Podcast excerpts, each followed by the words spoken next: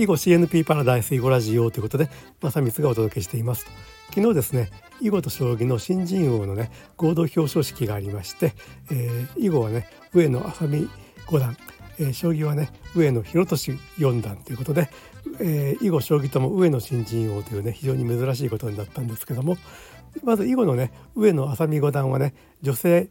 史上初の女性新人王ということでね話題になりましたけども将棋のね上野博俊四段もねプロ入り3戦目で新人王というねなんかとんでもないあの記録を打ち立てたということでこれね囲碁方面の方はあんまりよくわからないと思うんで、えーと、軽く解説をしますと将棋の新人王戦はねあの、まあ、将棋は四段からプロなんですけども奨励会の三段の人たちもね、まあ、参加できるみたいでそれで上野博俊四段はね、えーと、プロになる前の三段の時に新人王戦で決勝まで進出してたんですよね。ということでプロ入り3戦目の新人王というね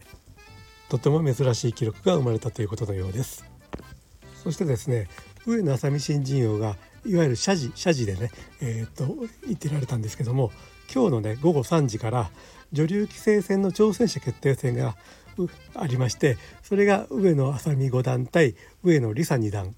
えーと、上野愛咲美五段の妹ですね。上野梨沙二段。上の上のこちらも上の上の対決ということになりましてまあ、えー、今日の15時からねまあなんか中継されるんでしょうね。えっ、ー、と楽しみです。えっ、ー、と勝った方がね中村すみれ女流棋聖、えー、韓国移籍が決まっているので、まあ、日本での最後のタイトル戦ということになりますけどもその中村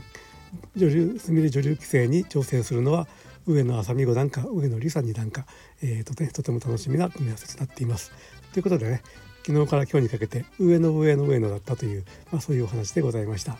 はい最後まで聞いていただいてありがとうございます。ではでは良い一日を。